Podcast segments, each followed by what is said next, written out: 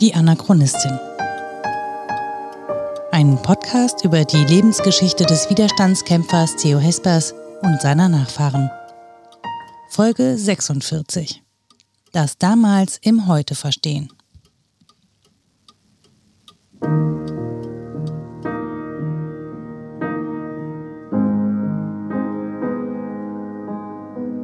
Grau ist alle Theorie und gerade wünschte ich, sie wäre es geblieben. Mehr als ein Jahr ist die letzte Podcast-Folge jetzt her. Ich hätte gerne früher weitergemacht und trotzdem fühlt es sich erst jetzt wieder richtig an. In die Zeit passend.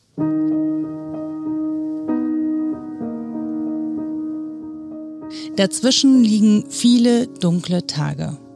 Ich erinnere mich, wie mein Herz gebrochen ist, als die Taliban die Macht in Afghanistan wieder an sich gerissen haben, an die Bilder der Verzweiflung, an die Unfähigkeit oder den politischen Unwillen, deutsche Ortskräfte rechtzeitig zu evakuieren und in Sicherheit zu bringen, an den Kampf der Frauen, an ihre Angst, Menschen, die an Flugzeugen hingen und starben beim Versuch zu fliehen. When will we ever learn, habe ich gedacht. When will we ever learn? Und dann hat sich mein Herz wieder beruhigt. Ist mein Leben weitergegangen? War wieder Pandemie? Waren Podcasts über Sport und Politik? Gab es andere Brennpunkte auf dieser Welt, denen ich meine Aufmerksamkeit gewidmet habe? Bei Instagram habe ich mich mit dem Projekt Ich bin Sophie Scholl auseinandergesetzt in langen Artikeln versucht zu beschreiben, was an dieser Form der Erzählung zumindest schwierig ist, wie diese radikal subjektive Perspektive die Geschichte verzerrt, wie dadurch das Opfernarrativ der armen deutschen Soldaten genährt wird. All die Großväter, die nur auf Eisbären und nie auf Menschen geschossen haben. Und dann kommt uns diese Vergangenheit plötzlich so nah, dass es sich anfühlt, als hätte sich ein Wurmloch geöffnet, das die Vibes der Vergangenheit zurück in unsere Leben bringt.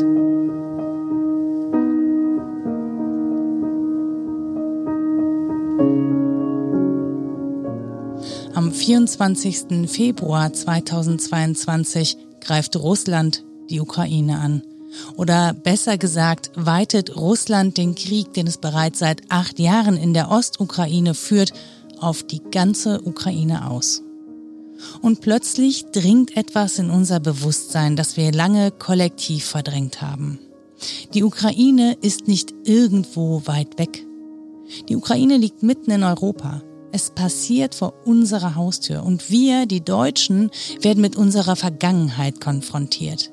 Mit den Gräueltaten, die Nazis in der Ukraine verübt haben. Viele hören vielleicht zum ersten Mal von Babin Jar, einem Tal in der Nähe der ukrainischen Hauptstadt Kiew. Dem Tal, in dem die Nazis am 29. und 30. September 1941 in nur 48 Stunden weit über 33.000 jüdische Männer, Frauen und Kinder ermordet haben. 81 Jahre später treffen russische Bomben die dort errichtete Gedenkstätte. Werden Shoah-Überlebende in der Ukraine von russischen Bomben getötet. Fliehen inzwischen alte und pflegebedürftige Shoah-Überlebende nach Deutschland. Wir sind konfrontiert mit einem faschistischen Fanatiker und es klingt wirklich seltsam, das über einen russischen Präsidenten zu sagen. Aber Faschismus ist keine Ideologie, die die Nazis gepachtet haben. Sie haben den Faschismus nur in seiner brutalsten und bisher extremsten Form gelebt. Putin ist nicht zu vergleichen mit Hitler, auch wenn viele Karikaturen und Plakate auf Demos das nahelegen. Aber sie haben dennoch etwas gemeinsam. Sie sind faschistische Führer, extreme Nationalisten mit Großmachtsfantasien. Während der eine das Großdeutsche Reich wollte, will der andere ein Russland in den Grenzen des damaligen Zarenreichs. Und Putin macht aus seinen Plänen ebenso wenig ein Geheimnis wie seinerzeit Hitler. Und wer sich die Videos im Netz ansieht von den Jugendorganisationen, die unter dem Buchstaben Z geeint werden, dem kommen unweigerlich Assoziationen an die Gleichschaltung der Jugend unter Hitler. Und nein, das ist natürlich nicht zufällig. Das ist kalkuliert. Es soll Angst verbreiten davor, dass eine Zeit wiederkommt, die die allermeisten lieber nicht zurückhaben wollen. Und genau in dieser Zeit erinnere ich mich wieder an die Artikel, die mein Großvater im Juli, August 1938 veröffentlicht hat. Die Ausgabe, in der dieser Artikel steht, ist tatsächlich was Besonderes, denn sie wurde im Vorfeld der Zerschlagung der Tschechoslowakei als eine Art Sonderausgabe angefertigt. Und zwar mit Geld des tschechoslowakischen Geheimdienstes. Und ja, das kann ich belegen, aber die Geschichte erzähle ich euch in einer anderen Folge. Denn jetzt gerade ist viel spannender, was mein Großvater da schreibt. Und das bringt mich, ehrlich gesagt, ins Schwitzen.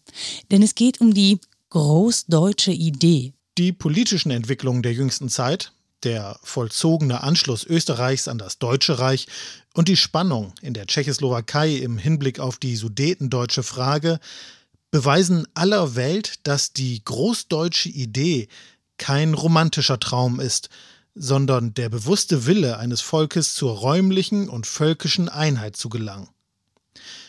Da die derzeitigen Machthaber in Deutschland versuchen, im Namen der großdeutschen Idee ihre Politik zu machen, ist es doppelt notwendig, den wirklichen großdeutschen Gedanken klar herauszustellen.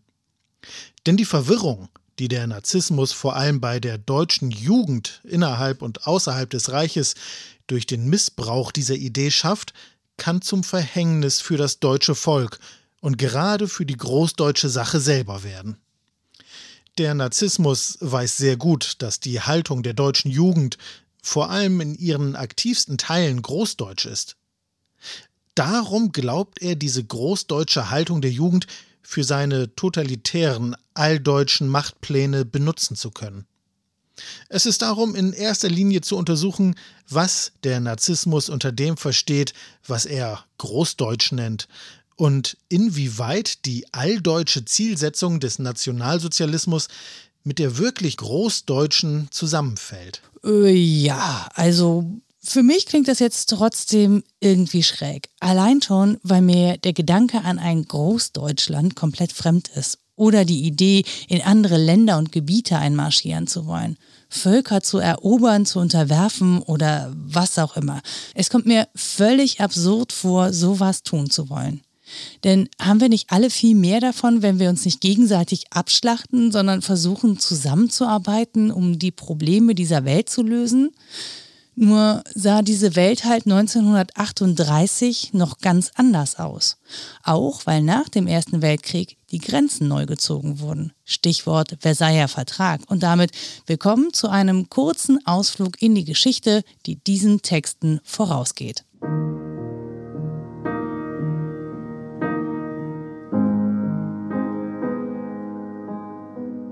Die Tschechoslowakei entsteht mit der Neuordnung der Welt nach Ende des Ersten Weltkriegs.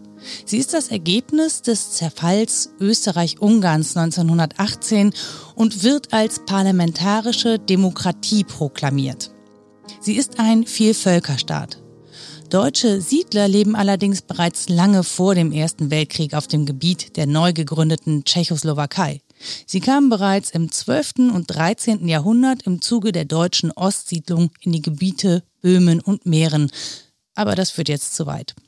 Wichtig ist vor allem, große Teile der Bevölkerung Böhmens und Mährens identifizieren sich als Deutsche bzw. Deutschsprachige. Und das schon seit recht langer Zeit. Mit der Unterzeichnung des Versailler Vertrages am 28. Juni 1919 endet der Erste Weltkrieg auch auf völkerrechtlicher Ebene. Die Deutschen und ihre Verbündeten werden darin als alleinige Verursacher des Ersten Weltkriegs festgehalten. In der Folge muss Deutschland Milliarden an Reparationszahlungen leisten, die Reichswehr auf 100.000 Soldaten verringern, seine Kolonien abgeben und 20 Prozent des Staatsgebietes. Dazu gehört auch Hluczynsko, zu Deutsch Hulcina Ländchen, ein Zipfelland im Nordosten der Tschechoslowakei an der Grenze zu Polen. Die dort lebende deutschsprachige Bevölkerung hatte sich bei einer freiwilligen Volksbefragung allerdings mit 93,7 Prozent deutlich dafür ausgesprochen, weiterhin zu Deutschland gehören zu wollen. Ihr merkt schon, alles nicht so einfach da vor Ort.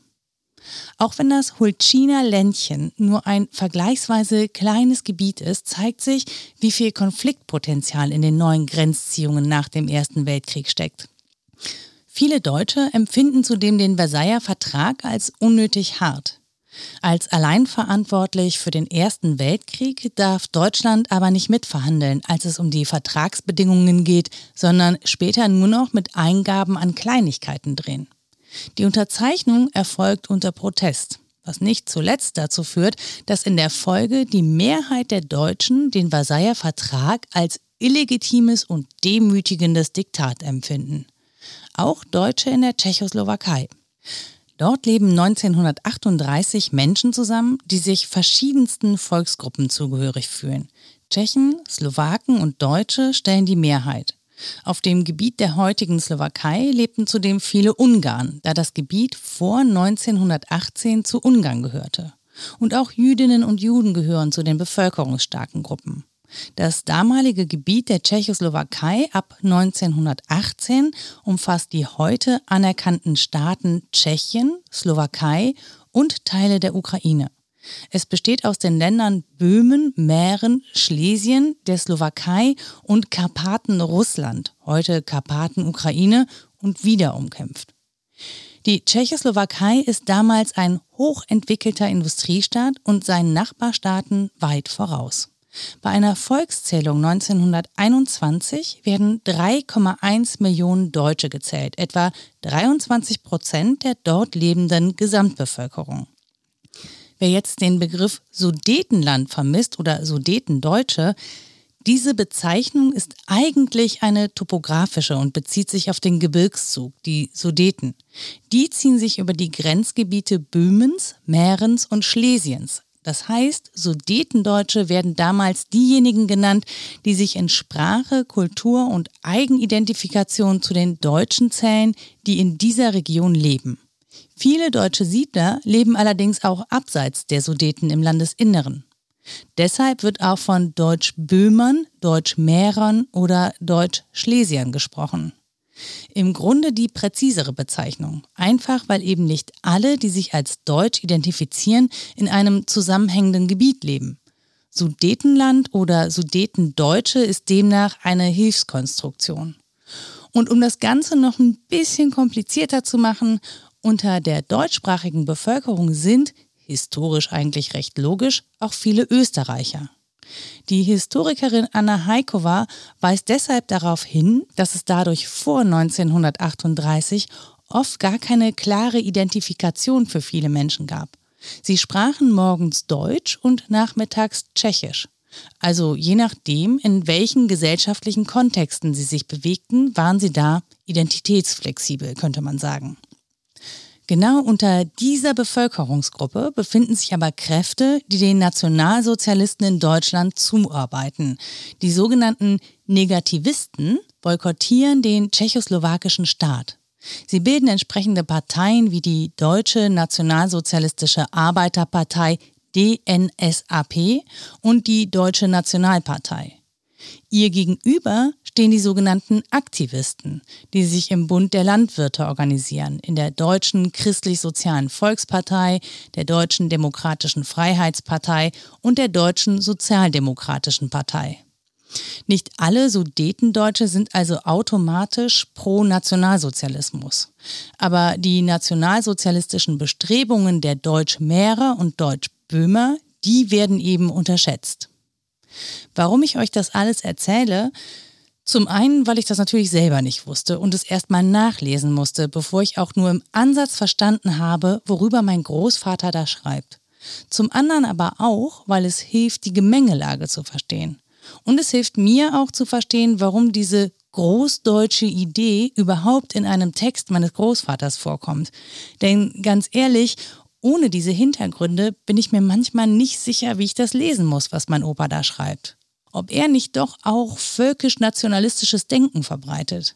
Und das, obwohl er seine Vorstellung einer großdeutschen Idee klar von der nationalsozialistischen Vorstellung abgrenzt, wie zum Beispiel hier. Denn die Außenpolitik des nationalsozialistischen Parteistaates ist eine direkte Fortsetzung der alldeutschen Pläne, die uns den Weltkrieg und damit den Versailles-Frieden gebracht haben. Diese alldeutschen narzisstischen Pläne sind nicht völkisch-kultureller Art, sondern rein imperialistisch-kapitalistischer. Die alldeutsche Idee des Nationalsozialismus will nicht so sehr die Einigung der deutschen Stämme, sondern vor allem die politische und wirtschaftliche Vorherrschaft Deutschland über Europa. Wenn man jetzt auch noch weiß, dass es in den durch die Nationalsozialisten beanspruchten Gebieten reichlich Bodenschätze gibt in Form von Steinkohle zum Beispiel, dann versteht man die imperialistisch-kapitalistischen Hintergründe dieser Pläne übrigens noch besser.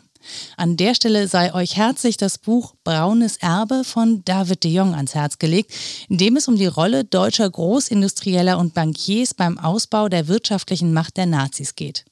Mein Großvater benennt diese Hintergründe ziemlich deutlich.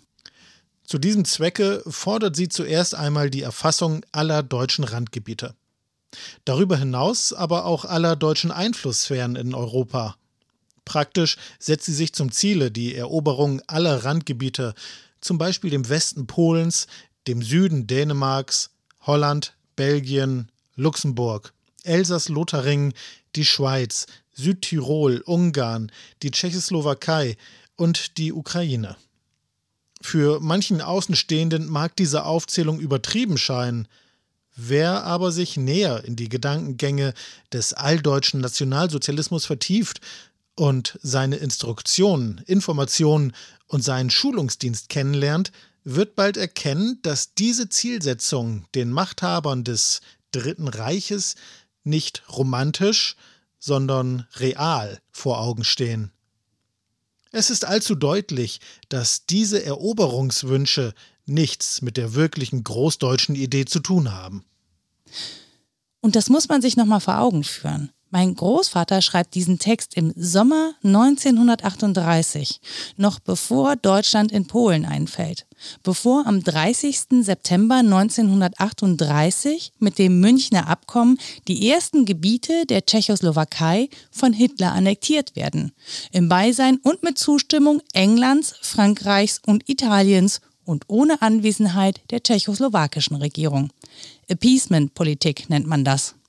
Und die Länder, die er in diesem Abschnitt aufzählt, werden bis auf die Schweiz alle von den Nazis angegriffen.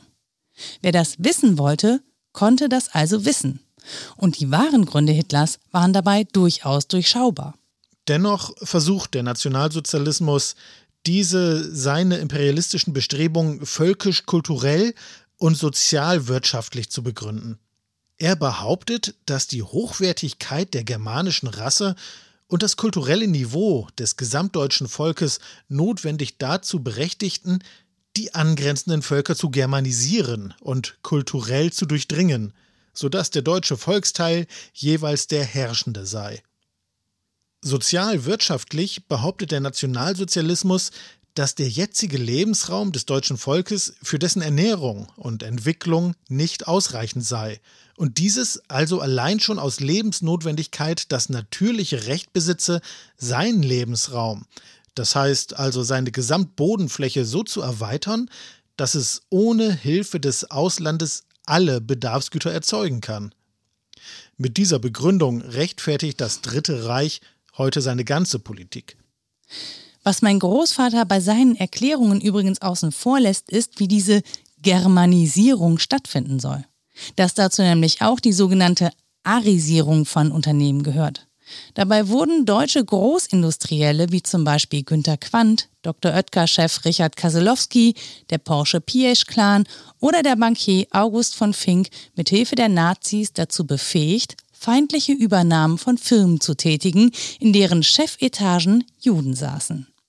Die Firmen wurden entweder enteignet oder weit unter Wert und unter großem politischen Druck von den Eigentümern erpresst.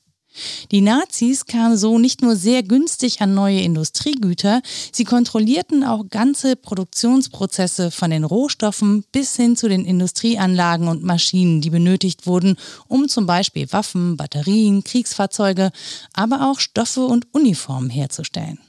Auch das ausführlich beschrieben im Buch von David de Jong. Aber zurück zur Idee von einem Großdeutschland, um das es ja im Artikel meines Großvaters geht, und dem Grund, warum mich die Lektüre zunächst ins Schwitzen gebracht hat. Es sind Sätze wie diese hier. Wie sehen wir nun Großdeutschland? Hier gilt es, eine klare und feste Linie aufzuzeigen. Zunächst verstehen wir unter der großdeutschen Idee den Willen zu einem geeinten großdeutschen Reich, das alle deutschen Stämme umfasst. Dabei ist vor allem entscheidend die Gemeinsamkeit der völkischen Eigenart aller deutschen Stämme. Die Grundlage des völkischen Seins beruht zuerst einmal auf der Eigenart des einzelnen Volksstammes, seiner körperlichen und geistigen Entwicklung, seinem Charakter, seiner Sprache, seiner Geschichte und sozialen Entwicklung, die wieder wesentlich bedingt ist von der Landschaft, in der er geboren ist und von der er ja wieder geprägt wird.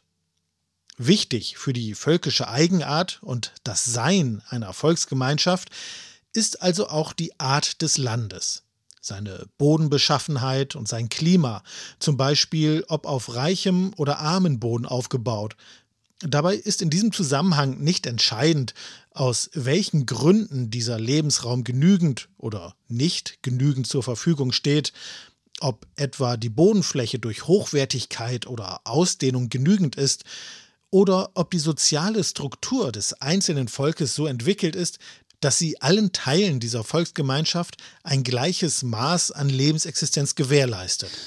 Und so weiter und so fort. Und naja, irgendwie wird mir da so ein bisschen anders, wenn so sehr von Lebensraum, Völkern und Stämmen gesprochen wird. Das klingt alles so determinierend, so unausweichlich und unabänderlich. Für mich sind das Ideen und vor allem Vokabeln, die mir tatsächlich fast ausschließlich mit NS-Ideologie begegnet sind. Dabei wollte mein Opa doch das gerade voneinander abgrenzen. Ich habe zwar eine Ahnung, dass er das auch noch tun wird, aber ich will auch hier nicht einfach einen Text veröffentlichen, der völkische Narrative reproduziert. Und deshalb habe ich mir eine Person gesucht, die sich viel, viel besser mit der Sprache der Zeit, aber auch mit den Umständen auskennt als ich. Die Historikerin Dr. Ulrike Jureit. Und eines ihrer Spezialgebiete ist die geopolitische Geschichte, also die Geschichte des Raumes. Und das passt perfekt zu dem Artikel und den Fragen, die ich an diesen Artikel meines Großvaters habe aber auch zu den Fragen, die ich in Bezug auf das Hier und Jetzt habe und die Vergleichbarkeit der Ereignisse. Und deshalb, bevor ich euch den Artikel meines Großvaters in Gänze vorlesen lasse, gibt es hier zur besseren Einordnung der Zeit mein Gespräch mit Dr. Ulrike Jureit. Sie sind ähm, Neuzeithistorikerin, steht bei Wikipedia. Was macht ja. denn eine Neuzeithistorikerin? ja, ich weiß nicht so richtig, woher dieser Begriff kommt. Also ich glaube, gemeint ist damit, oder diejenige Person, die das da reingeschrieben hat, meinte, glaube ich, damit, dass es halt um die Neuzeit geht, also den, um die Zeit nach 1789. Mein Spezialgebiet ist die Geschichte der Moderne, jetzt in dieser allgemeinen Form. Aber wenn man das jetzt noch mal ein bisschen genauer anguckt, habe ich mich mit ganz unterschiedlichen Sachen beschäftigt. Aber ein großes Projekt, das ich gemacht habe und an dem ich auch weiterarbeite, ist eben an dem Verständnis von Raum in der Geschichte zu arbeiten. Und dazu gehört eben auch die Vorstellung von kolonialem Raum, von äh, Großdeutscher, von Großdeutschem Reich, die Vorstellung von Territorium, also was ist zu den unterschiedlichen Zeiten eigentlich gemeint mit Territorium? Wie entsteht eigentlich unser heutiges oder modernes Verständnis von Staatsgebiet?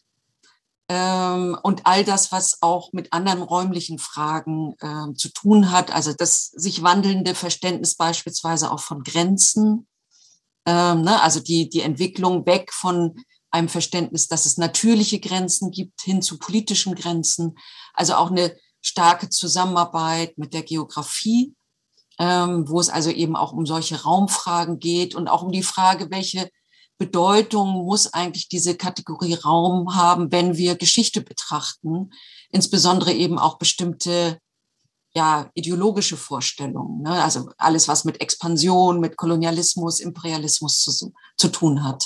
Und deswegen bin ich auch bei Ihnen gelandet, denn ich habe Texte aus äh, der Widerstandszeitschrift meines Großvaters und die kommen mir manchmal seltsam aktuell vor Und konkret geht es eben da um das Jahr 1938 und um einen Text, der im Vorfeld der Zerschlagung der Tschechoslowakei veröffentlicht worden ist. Und unter dem steht der Name meines Großvaters. Und der ist überschrieben mit zur großdeutschen Idee.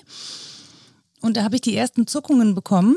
Und dann habe ich den Text gelesen und dachte so, ah, das geht aber so haarscharf am Völkischen vorbei oder ist sogar auch völkische Ideologie. Und konnte das, was ich da lese, gar nicht richtig einordnen, weil das ein Verständnis von Volk ist, das ich nicht mehr kenne, das mir auch nicht geläufig ist, mit dem ich nicht groß geworden bin. Mm, er spricht da von Völkern und von Stämmen und von einer großdeutschen Idee und dass ein Großteil der deutschen Stämme nicht mehr im Reichsgebiet liegt und er sagt halt auch, wie Stämme und Volk geprägt werden und so. Mm, und er differenziert das zwar vom nationalsozialistischen Gedanken, aber in der Sprache kann ich das nicht gut differenzieren. Jetzt habe ich Ihnen den Text geschickt, Sie haben den auch gelesen. Was steckt denn hinter diesen Äußerungen, hinter dieser großdeutschen Idee? Ja, das ist in der Tat nicht so einfach, alles auseinander zu dividieren. Und äh, insofern ist das äh, sehr nachvollziehbar, dass dieser Text erstmal auch auf also Irritationen auslöst, ähm, weil man dieses Vokabular also gerade Großdeutsches Reich, völkisch, Stamm und so weiter, natürlich heutzutage eher oder fast ausschließlich mit rechten Ideologien, ähm, ja, mit, mit einem Verständnis äh, zu, also in Verbindung bringt, ähm, was wir ja heute höchst skeptisch zu Recht anschauen. Das ist damals in den 20er und 30er Jahren deutlich anders. Und insofern muss man, kann man schon mal versuchen, das so ein bisschen auseinander zu dividieren, ähm, obwohl man immer gleich bedenken muss, es gibt da nicht so eindeutige, abzugrenzende, ich sag mal, Weltbilder. Ja, also mhm. die, die Übergänge sind da durchaus fließend. Da gibt es Durchlässigkeiten und es hat auch nicht nur etwas mit politisch links oder politisch rechts zu tun. Also das, was wir sehr häufig an Ordnungskriterien damit verbinden. Also das ist eine Position, die ist in einem rechten oder in einem nationalistischen ähm, Kontext zu, zu Hause. Und das sind eher Positionen, die gehören in die politische, zur politischen Linken. Das ist gerade in diesem Bereich, das geht so nicht auf. Also das muss man eigentlich versuchen, erstmal zu vergessen, weil ansonsten äh, tritt genau das ein, was Sie eben beschrieben haben, dass man überhaupt nichts mehr versteht und dass man es auch überhaupt nicht mehr einordnen kann. Ähm, vielleicht ganz kurz, also wir haben ja schon im 19. Jahrhundert die zentrale Frage, wer und was ist Deutschland? Also wer gehört dazu? Wer ist Deutscher oder Deutsche? Und da sehen wir ja schon, um das mal ganz grob zu sagen, also da gibt es x Varianten. Also es gibt die Variante zu sagen, das hat etwas mit Herkunft zu tun, das hat etwas mit germanischen Stämmen zu tun. Das wird uns gleich wieder begegnen. Dann gibt es die andere Variante, die sagt, nein, das hat, es hat eine rein kulturelle Bedeutung. Also das ist alles erlernt, sozialisiert, gesellschaftlich geprägt. Dann gibt es wiederum andere, die sagen, Nein, es gibt so etwas wie eine völkisch-familiäre Herkunft, ja, und die wird auch weitergegeben. Und es gibt natürlich auch die Variante, es rassistisch, also nach der, mit der Kategorie Rasse zu sehen, wo es dann eben eine Rolle spielt, zu sagen, es gibt also gerade in der Auseinandersetzung mit dem Darwinismus und der Übertragung auf menschliche Gesellschaften kommt das eben auf. Also die Menschen nach vermeintlich rassischer Zugehörigkeit zu sortieren. Und diese Frage, die ist ja gerade in der zweiten Hälfte des 19. Jahrhunderts hochbrisant. Und wir haben dann 1870, 71 die Gründung eines deutschen Nationalstaates, der ja nicht das, also nicht das einlöst, was viele sich davon versprochen haben, nämlich, dass sehr viele Gruppen oder sagen wir mal, ähm, ja, sagen wir mal Gruppen die sich selbst als Deutsch verstehen, nicht innerhalb der nationalstaatlichen Grenzen leben. Das hat natürlich auch vor allem auch damit zu tun, dass Österreich nicht dazugehört. Äh, und es hat auch mit den sogenannten Randgebieten zu tun, wo es ähm, deutsche Minderheiten oder auch eben manchmal große Minderheiten gibt, die dann zu anderen Nationalstaaten gehören. Und das ist die Situation, die ja letztendlich bis zum Ersten Weltkrieg dominant ist. Und da gibt es dann schon während des Kaiserreichs sehr starke Gruppierungen, also unter anderem den Alldeutschen Verband. Die Alldeutschen, das ist ein sehr radikaler Verband gewesen, der also dafür eingetreten ist, der also nicht nur für eine sehr ja aggressive koloniale Politik, sondern eben auch dafür eingetreten ist, dass letztlich in Europa ein, ein weitaus größeres deutsches Reich entsteht, und zwar nicht nur mit denjenigen, die sich selbst als deutsch fühlen, sondern mit all den Gebieten, wo Deutsche leben, egal in welcher Größenordnung, oder die historisch mal deutsch waren oder zumindest das, was dieser Verband mal als, also als deutsch definiert. So, und dann kommen wir natürlich in Bereiche rein, die sehr viel größer sind als das, äh, was wir dann nach dem Ersten Weltkrieg durch den Versailler Friedensvertrag eben an Gebietsabtretungen haben. Ja?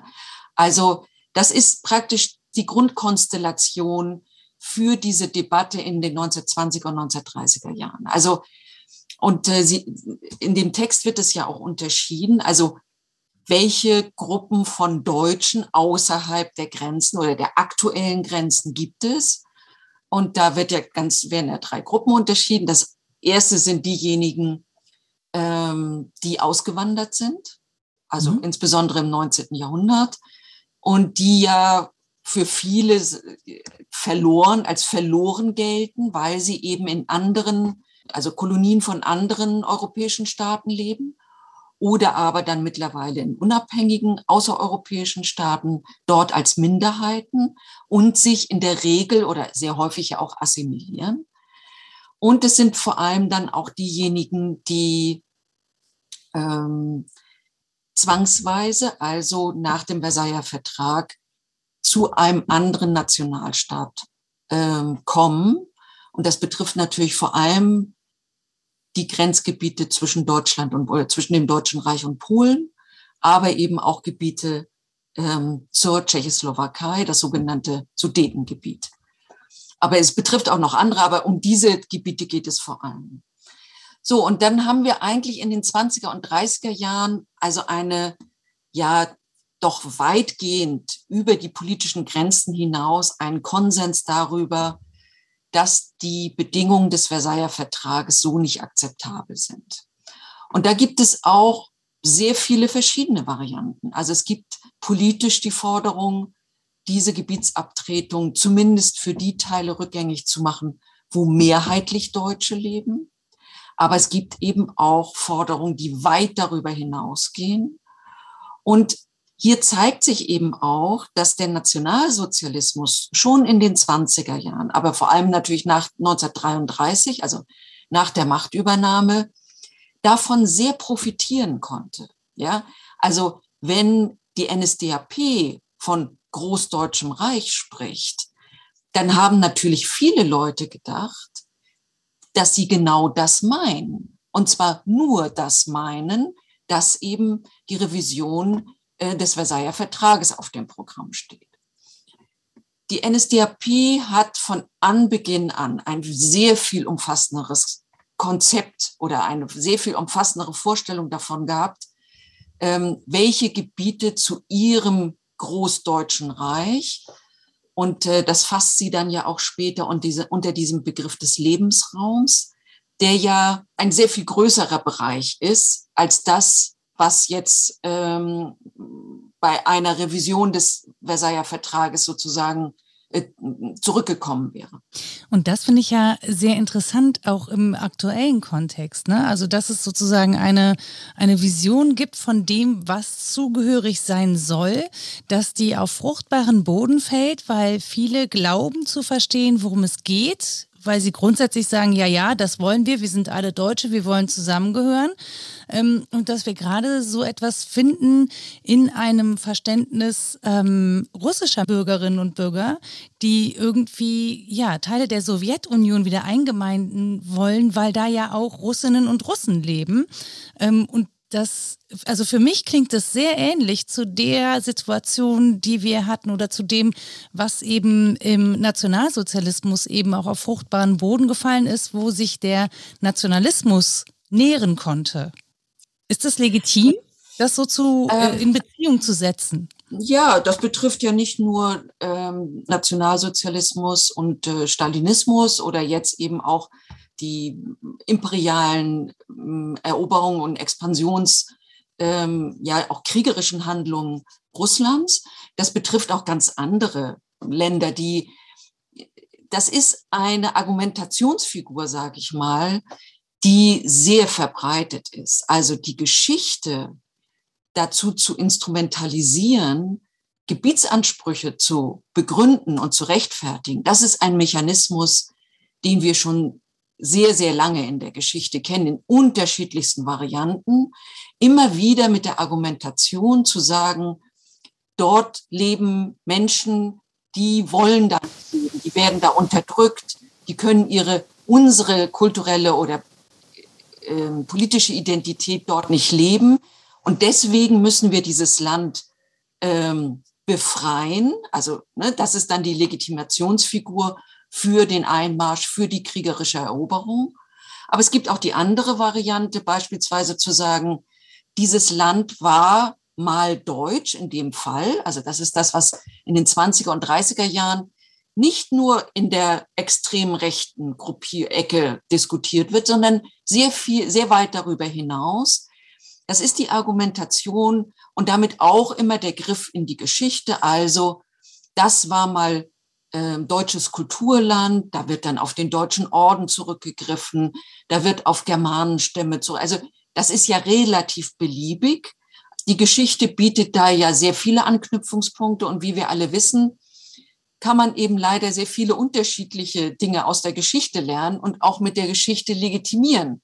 Ja, die Rede, unsere aktuelle Rede immer, ja, wir müssen aus der Geschichte lernen, ist ein bisschen zu einfach, weil man kann damit sehr viel begründen und sehr viele unterschiedliche Dinge begründen. Und wir haben gerade in der Zeit nach dem Ersten Weltkrieg in Deutschland eine wahre Konjunktur, was also mit Geschichte alles begründet werden kann. Und zwar nicht nur mit der Ungerechtigkeit des Versailler Vertrages, die ja so empfunden wurde, sondern eben auch mit mittelalterlicher Geschichte, mit, ähm, wie gesagt, mit dem Deutschen Orden. Das ist ein ganz beliebtes Bild gewesen. Und darüber eben zu rechtfertigen, dass ähm, ja nicht nur Forderungen gestellt werden, sondern eben bis dahin dann auch zu sagen, wir wollen diese Geschichte wieder, äh, diese Länder wiederhaben oder diese Gebiete und zur Not eben auch mit Gewalt. Und das ist ja letztlich ähm, in mehreren Schritten dann eben ab den 30er Jahren auch passiert.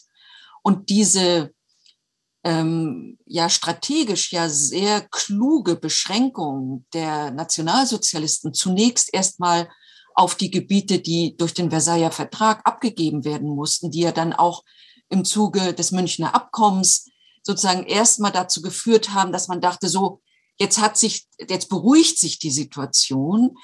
Aber wenn man das, also nicht nur mein Kampf, sondern auch andere äh, Schriften detailliert gelesen hätte, hätte man sehr detailliert wissen können, dass das also maximal der erste Schritt von sehr vielen anderen gewesen ist und dass die Ziele von vornherein eine, ja, eine rassistische Vorherrschaft in Europa war.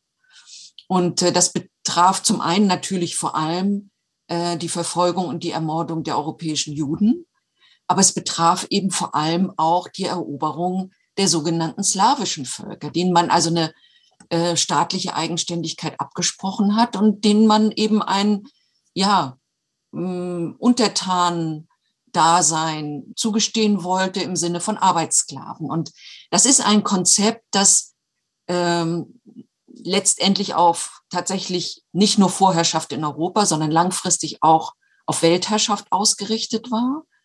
Und das eben mit diesem Kriegsbeginn am 1. September ähm, ja eigentlich von vornherein versucht hat, das zu realisieren. Und dort kann man eben dann auch die deutlichen Unterschiede sehen. Also ähm, das war ein Konzept, das beruhte auf Gewalt. Ja, und das ist in anderen politischen Kontexten deutlich anders gewesen. Da hat man eben die Vorstellung gehabt, dass sich die Deutschen und die verschiedenen deutschen Stämme, wie man das dann nannte, wie das auch in dem Text heißt, dass das natürlich auf einer Freiwilligkeit auch beruht und dass es politische Prozesse gibt, dass es Verhandlungen gibt, dass es Verständigung darüber gibt. Und das ist von vornherein nicht äh, das Vorgehen oder das Ziel der Nationalsozialisten gewesen. Jetzt richtet sich der Text, den mein Großvater da geschrieben hat, ja vor allen Dingen an die Bevölkerung in der Tschechoslowakei damals, die eben von den Nazis erobert werden soll oder zu Deutschland eingefügt werden soll. Ähm, Warum ist es denn so wichtig gewesen, so einen Text zu schreiben, wenn es überhaupt wichtig war, was ich nicht beurteilen kann? Aber war es wichtig, sozusagen darüber aufzuklären, was die wahren Ziele sind und tut dieser Text das? Also ich glaube, die, der Antrieb oder die, wie ich finde, durchaus nachvollziehbare Idee hinter diesem Text ist ja genau aufzuzeigen, wo die Unterschiede liegen und zu zeigen, also wenn führende NSDAP-Funktionäre von Großdeutscher Reich, von Großdeutschem Reich sprechen, das sie realisieren wollen, dann meinen sie damit etwas anderes. Und das ist einmal ganz klar die Abgrenzung gegenüber einem imperialen kapitalistischen System. Das ist zweitens die Abgrenzung gegenüber einer gewalthaften Eroberung ähm, der Gebiete, die man für, als deutsch beansprucht. Und es ist auch ähm, tatsächlich auch eine andere Vorstellung einer ökonomisch-politischen Ordnung. Ja, also natürlich gab es sehr viele Konzepte, die so Autarkie, ähm, irgendwie in Augenschein genommen, in den Blick genommen haben.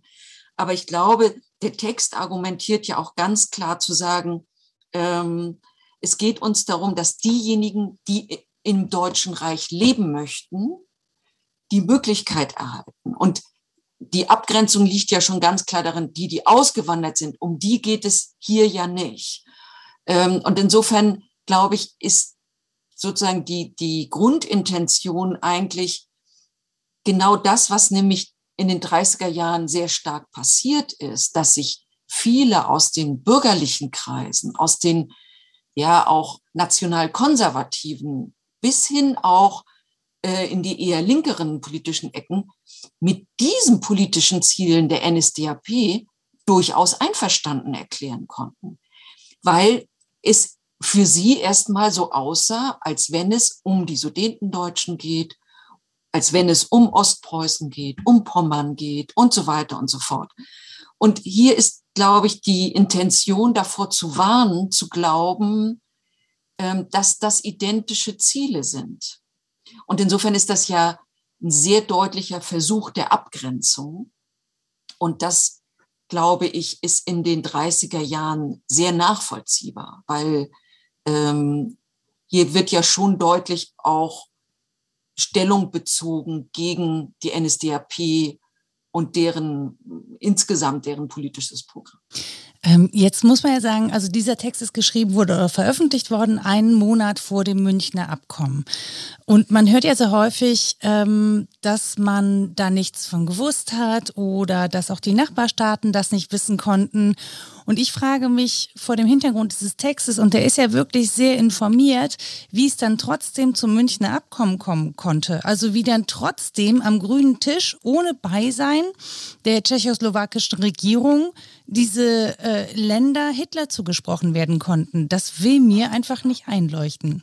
Ja, das ist ja auch eine Frage, die bis heute sehr kontrovers diskutiert wird und die auch ja sehr umstritten ist, gerade auch das Verhalten Großbritanniens beispielsweise oder auch andere, ähm, die sich eben auch darauf eingelassen haben und tatsächlich geglaubt haben, ähm, ja, dass wenn es hier Zugeständnisse gibt, dass die vielleicht auch vor dem Hintergrund oder mit Sicherheit auch vor dem Hintergrund, dass es ja gerade auch in Großbritannien auch schon nach dem Ersten Weltkrieg durchaus Vorbehalte gegen die Regelung im Versailler Vertrag gegeben hat. Und dort ja auch schon Befürchtungen formuliert wurden, gerade auch von britischer Seite, das wird ein Unruheherd bleiben. Das ist politisch nicht klug, äh, so solche harten Gebietsabtretungen ähm, zu oktroyieren.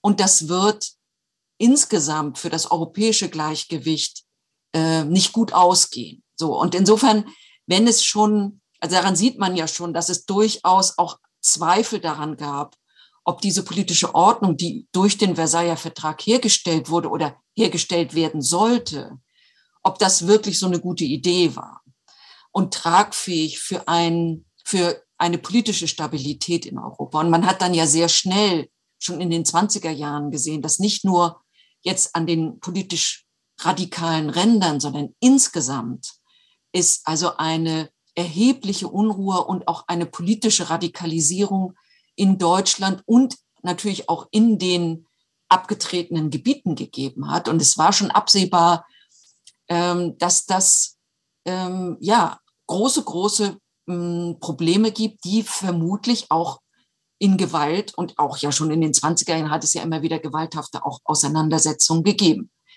Das heißt, äh, man hat geglaubt, wenn man jetzt Zugeständnisse macht, dann können, kann man eben das bürgerliche Lager, das konservative Lager, aber auch andere politische Gruppierungen ähm, sozusagen wieder zu einem politischen Konsens bringen und auch diese, diese Dynamik aus dieser Frage, aus dieser großdeutschen Frage, auch die, ja, auch die Bereitschaft zur Gewalt dem entziehen.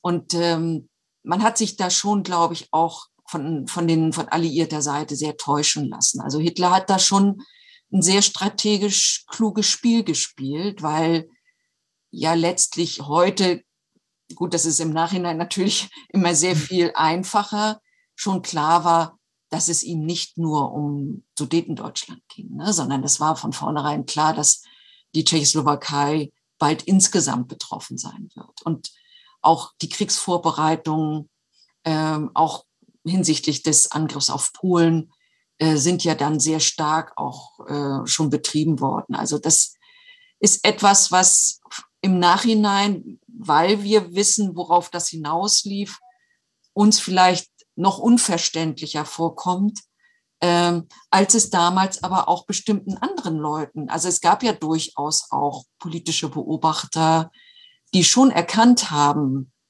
ähm, dass das dass sozusagen das Zugeständnis an falscher Stelle war.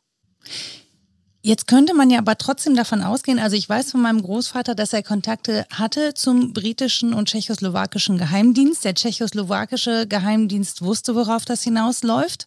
Die waren letztendlich auch vorbereitet für eine Flucht. Die sind ja dann nach London geflohen, als Hitler dann da einmarschiert ist im äh, März 1939. Also die waren schon, ja, denen war schon sehr bewusst, worauf das hinausläuft. Mhm. Und trotzdem sagen sie ja, die haben sich täuschen lassen. Das ist ja so eine Form von Appeasement-Politik. Ähm, kann man das denn irgendwie ja mit dem vergleichen, was, ähm, also ohne es gleichzusetzen, aber so im Prinzip mit dem vergleichen, was man übersehen hat oder vielleicht auch übersehen wollte in Bezug zu den Beziehungen, die man jetzt mit Russland hatte in den letzten Jahren, weil auch da haben ja auch Journalistinnen und Journalisten schon 2014 und auch davor davor gewarnt, dass es da weitere Auseinandersetzungen geben wird, dass es größere Pläne gibt, ähm, dass es Expansionspläne gibt, dass da ähm, durch Manipulation der Medien sehr viel Propaganda betrieben wird. Also so diese Entwicklung, diese, ja, die man so schleichend als schleichend bezeichnet. Es gibt ja schon Menschen, die das wahrnehmen und das äh, die mit dem Finger drauf zeigen können. Warum fällt das nicht oder wa warum bekommt das dann keine Aufmerksamkeit? Ja, es ist immer schwierig, solche Parallelen herzustellen, weil die Situation momentan ist ja in vielerlei Hinsicht anders, weil es eben auch lange Zeit eine Politik der Verständigung ja gegeben hat, also vor 2014 und gerade eben auch seit den 1990er Jahren, also das, was letztlich ja der Versuch war, ähm, in einen Ausgleich zu kommen mit Russland, also der Westen mit, mit Russland. Und da hat es ja auch durchaus auch Erfolge gegeben. richtig ist sicherlich, dass 2014 die Aggression, die ähm, dahinter steckte, ja zwar wahrgenommen wurde, aber ja, ist doch auch so ein, zumindest bei vielen, so habe ich das auch wahrgenommen, ein gewisses Verständnis dafür gibt, dass ja die Krim ja doch irgendwie russisch ist. Und dass es doch vielleicht auch ganz legitim ist zu sagen, na ja, also ja, Khrushchev hat die Krim verschenkt. Das war ja auch wirklich eine blöde politische Idee, weil sowas tut man einfach auch nicht. Und äh, wenn das historisch und zum Selbstverständnis so wichtig ist, dieser, dies, dieses, dieses Gebiet, ja, dann ist das eben so. Ja, und da war vielleicht eine Bereitschaft da zu sagen, ja, also wenn es sich dann darauf beschränkt, dann ähm, gibt es vielleicht in, auch in anderen Nationen solche Dinge, die man auch von anderen akzeptiert wissen will. Ne? Also man möchte gerne, dass solche Erzählungen auch, auch akzeptiert werden, dass eben ähm, Geschichte begründen kann, wie ein Territorium aussieht und wie groß es ist und wer da lebt und ähm, wie es auch politisch gestaltet und regiert wird. Und ich glaube, das ist eigentlich eher so der Mechanismus, der 2014 gegriffen hat. Das ist ja auch eine schwierige Situation, weil es ja durchaus Gruppierungen gegeben hat, die eben einen Anschluss an Russland auch gefordert haben. Ja, aber wir wissen, und das wussten wir auch 2014, das sind ja keine demokratischen Prozesse gewesen. Da hat es keine wirkliche demokratische Willensbildung auf der Krim selbst gegeben, keine Abstimmung. Also, aber man muss auch kritisch sagen, dass es völkerrechtlich eben auch kein wirklich ausgearbeitetes Verfahren gibt, wie mit solchen Fragen umgegangen werden soll, wenn es separatistische Bestrebungen in einem Staat gibt. Also das ist etwas, was wir ja auch in Spanien sehen, auch in anderen Ländern, dass es immer wieder Probleme, auch gewalthafte Probleme gibt und dass es sehr schwierig ist, auf der einen Seite ähm, ja mit solchen Begriffen wie Selbstbestimmungsrecht umzugehen und gleichzeitig dann solche Unabhängigkeits- oder separatistischen Bestrebungen eben auch zu bekämpfen. Und äh, ich glaube, das ist eigentlich, wenn man das jetzt mal von den konkreten und zurzeit natürlich auch hochdramatischen und erschütternden äh, Entwicklungen in der Ukraine davon mal trennt, ist das ja eigentlich politisch und auch völkerrechtlich die Herausforderung. Also wie will die Weltgemeinschaft in Zukunft eigentlich mit solchen Fragen umgehen? Weil wenn wir uns damit nicht befassen, dann wird das immer wieder passieren, weil es wird immer wieder Regierungen geben, die sagen, wir haben diese Geschichte und deswegen wollen wir das und das und das Gebiet. Und wir kennen das ja auch in anderen Konflikten, also zwischen China und Japan. Und es gibt ja weltweit sehr viele Konflikte, die letztlich darauf beruhen, dass eine Seite aufgrund ihrer Geschichte oder der Geschichte, die Sie zumindest so sehen, äh, Gebietsforderungen stellen. Und das ist etwas, was, ähm, ja, was uns auch in Zukunft mit Sicherheit weiter beschäftigen wird. Und das sehen wir ja auch äh, zwischen Serbien und Bosnien-Herzegowina gerade. Und Interessanterweise hat es aber immer mit damit zu tun oder geht es sehr häufig mit äh, Nationalismus und auch mit faschistischen Bestrebungen einher. Also ähm, da stecken schon noch äh, ja gewalttätige und gewaltsame Kräfte dahinter und ein, ich würde mal sagen, toxisches Verständnis von Nation und Nationalität, ähm, das ja schon auch nicht nur darum geht, die Gebiete zu haben, sondern auch mit der Vernichtung anderer Bevölkerungsgruppen. Und da finde ich, wird es halt dann auch wirklich sehr schwierig zu sagen, naja, ich habe da ein Verständnis dafür, dass das historisch so gewollt ist, wenn es, äh, wenn es in den Zielen beinhaltet ist, ähm, Menschen zu vertreiben anderer Ethnien oder Menschen zu vernichten anderer Ethnien. Und das haben diese Bestrebungen, muss man sagen, gemein. Ja, sehr viele, das ist absolut richtig. Es geht sehr häufig auch mit einem, wie auch immer definierten Überlegenheitsgefühl und auch mit einer Hierarchisierung des, des Verhältnisses zwischen verschiedenen Bevölkerungsgruppen einher. In der Regel also auch mit einer, mit der Abwertung zumindest oder mit, mit der Diskriminierung einer oder mehrerer meistens Minderheiten. Ähm, das ist das eine. Das andere ist tatsächlich auch die gewaltsame Vertreibung von Bevölkerungen, die man als nicht zugehörig definiert, und zwar einseitig als nicht zugehörig. Aber es gibt tatsächlich auch andere, wenige andere Beispiele. Also wenn man zum Beispiel die, die Trennung ähm, der Tschechei und der Slowakei sieht. Also auch da haben wir einen Prozess äh, der Separierung, der aber tatsächlich relativ friedlich abgelaufen ist und der, ist, der sich auf eine ja, gemeinsame Lösung verständigt hat, der über Verhandlungen zustande gekommen ist. Also, aber das, das ist sicherlich eine Ausnahme. Aber wir sehen zum einen, dass es möglich ist und wir sehen daran zum anderen, dass es notwendig ist, Regelungen dafür zu treffen. Ja, weil auch das, was wir beispielsweise in Spanien sehen, ja, das ist ja nicht erst ähm, seit 20, 30 Jahren, sondern es gibt immer wieder solche Wellen, ähm, die dann eben sehr auch sehr nationalistisch sind, aber für, auf die es eben, also auf die die Nationalstaaten und die Regierung keine guten Antworten haben. Und da glaube ich, ist etwas, das ist auch eine Herausforderung an die, an das Völkerrecht und auch an das, an die Weltgemeinschaft, daran zu arbeiten. Also wie wollen wir mit dem Selbstbestimmungsrecht umgehen? Und wer soll denn normativ entscheiden, für, für wen es gelten soll und muss und für wen nicht? Wer muss sich, sage ich jetzt mal ein bisschen zugespitzt, mit dem Zugeständnis von bestimmten autonomen Rechten abfinden? Und das ist eine sehr, sehr schwierige Frage. Aber sie trifft eigentlich einen Bereich, in dem es sehr häufig oder sehr häufig Ursache oder zumindest auch Begleiterscheinung für kriegerische oder gewalthafte Konflikte ist. Jetzt habe ich ähm, oder eine meiner Konklusionen jetzt gerade auch mit äh, der, der aktuellen Situation ist, dass ich das Gefühl habe, da, wo nationalistische Bestrebungen nicht aufgearbeitet worden sind, da, wo man sich nicht mit dieser historischen Entwicklung äh, dezidiert beschäftigt hat, im Sinne einer Aufarbeitung, nicht im Sinne von äh, Heldengeschichten, die da erzählt werden, ähm, scheint der Nationalismus wieder zuzunehmen. Also wenn ich jetzt auf Russland gucke oder auf Polen gucke oder auf Ungarn gucke, wo es eine sehr doch schwierige und einseitige Aufarbeitung zum Beispiel der Zeit des Nationalsozialismus gibt, ähm, haben wir so eine Form von, von Wiederkehr.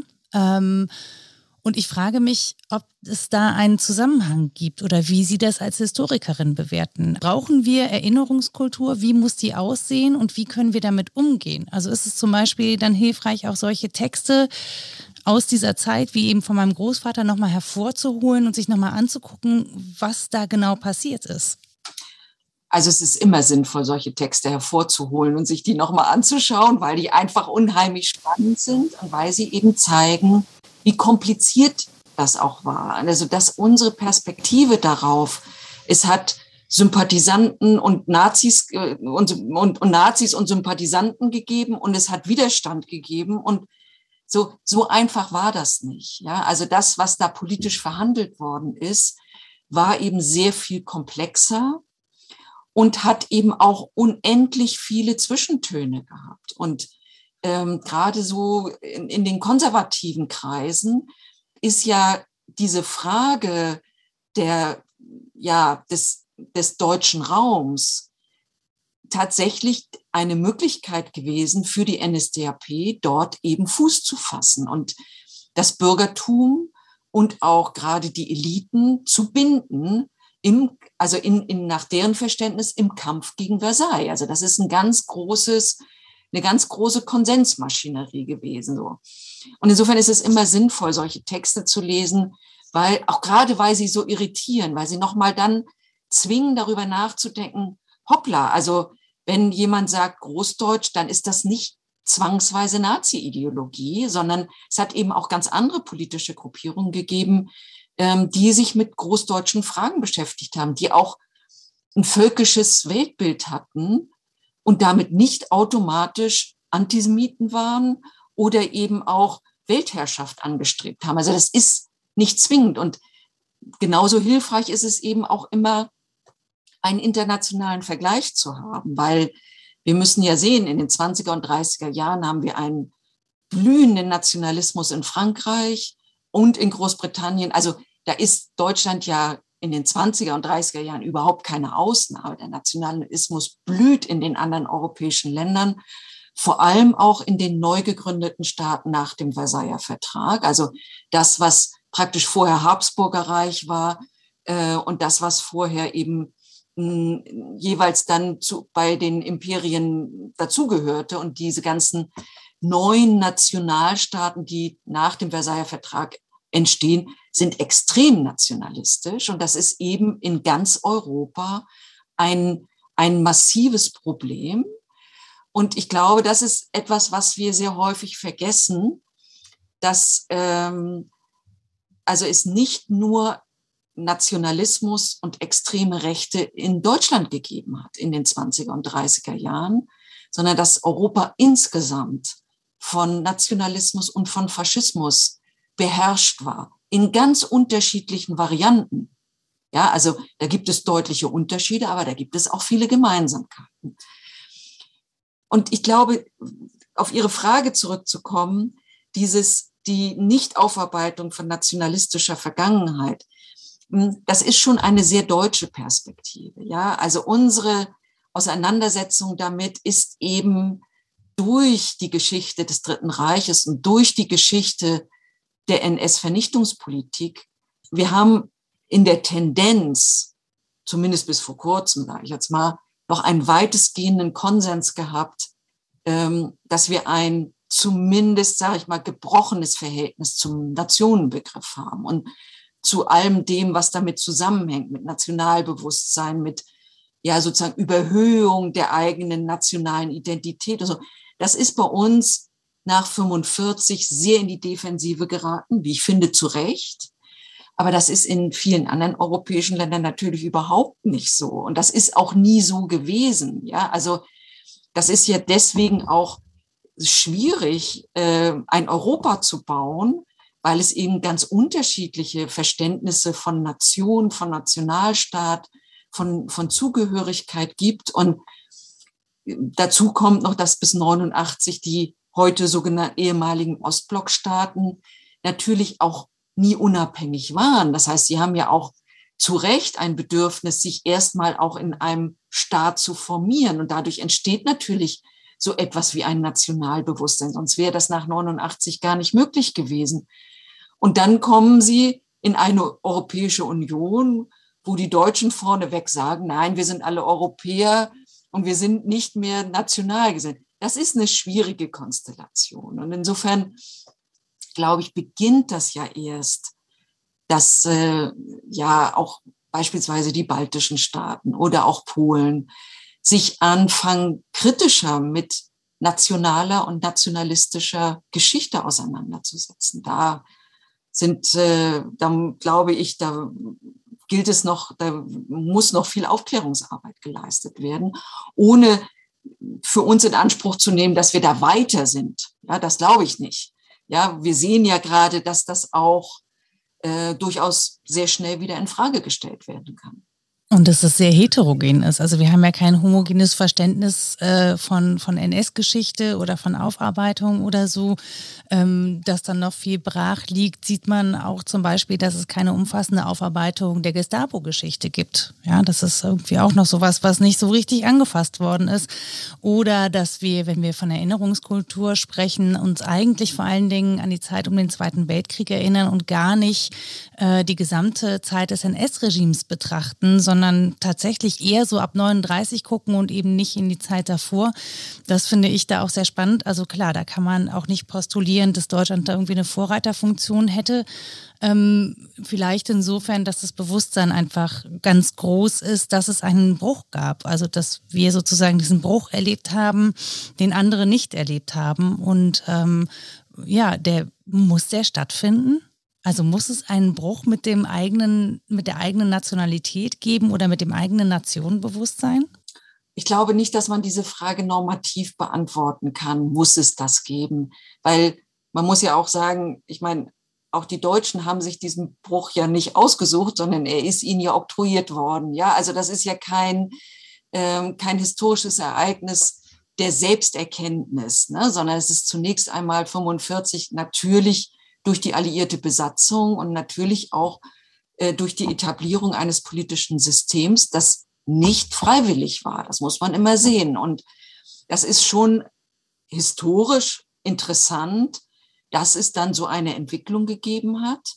Das war in den 50er Jahren überhaupt nicht sicher, dass sich dieses Land zu einer demokratischen Gesellschaft, also nicht nur als politische Ordnungsform, sondern auch als eine gesellschaftliche Ordnung demokratisiert. Das war überhaupt nicht selbstverständlich. Und wenn man sieht, wie stark die Elitenkontinuität äh, aus äh, der Zeit vor 45 gewesen ist, hätte man ja wahrscheinlich oder mit hoher Wahrscheinlichkeit auch erwarten können, dass das möglicherweise gar nicht funktionieren wird, äh, weil es gar kein grundlegendes, ja, auch gar keine grundlegende Bereitschaft gibt, sich für Demokratisierung auch politisch zu engagieren. Und wir sehen, dass sowas möglich war, aber es war natürlich gerade für die ersten, sagen wir mal, zehn Jahre nicht so freiwillig. Und ähm, ja, ein Bruch, ähm, die Geschichte ist so ja nicht äh, verhandelbar, ja, da, sondern das ist ein großes Chaos, ein großes Durcheinander.